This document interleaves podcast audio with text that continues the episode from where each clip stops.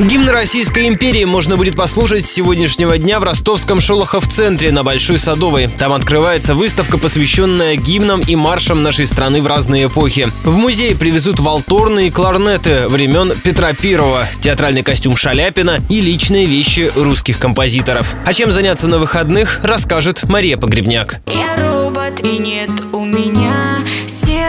Попасть в будущее предлагаем на Робофесте в ДГТУ. Покажут роботов с человеческий рост и расскажут, как скоро нас поработит искусственный интеллект. Поклонников современного искусства ждут в арт-центре «Макаронка». Там откроется выставка уличной художницы Фаунд Лерой Дак. Сюжет экспозиции «Диснеевский кролик Бакс Банни борется с болезнью Альцгеймера». Когда носила меня с другими заботами. Любителей экзистенциальной лирики приглашаем в областную филармонию на моноспектакль основателя рэп-группы «Песочные люди» Егора Психа. Тем же вечером в Бухаресте концерт группы «Сансей». Коллектив презентует новый альбом «Выше головы» с инди, фанком, соулом и блюзом. Ничего не бывает случайно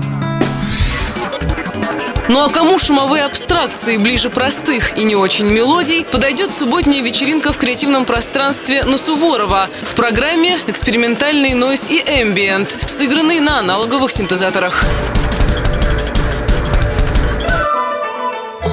Воскресным днем можно окунуться в атмосферу Китая. На сцене Дома культуры «Досуг» на Шоумяна танцы разных провинций Поднебесной в исполнении Восточного театра драмы.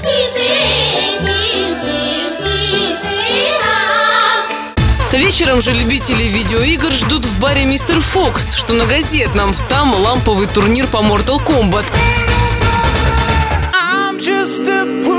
Завершить воскресный день можно в Бухаресте на концерте ростовских рокеров, либо в ДГТУ. Там выступит хор турецкого.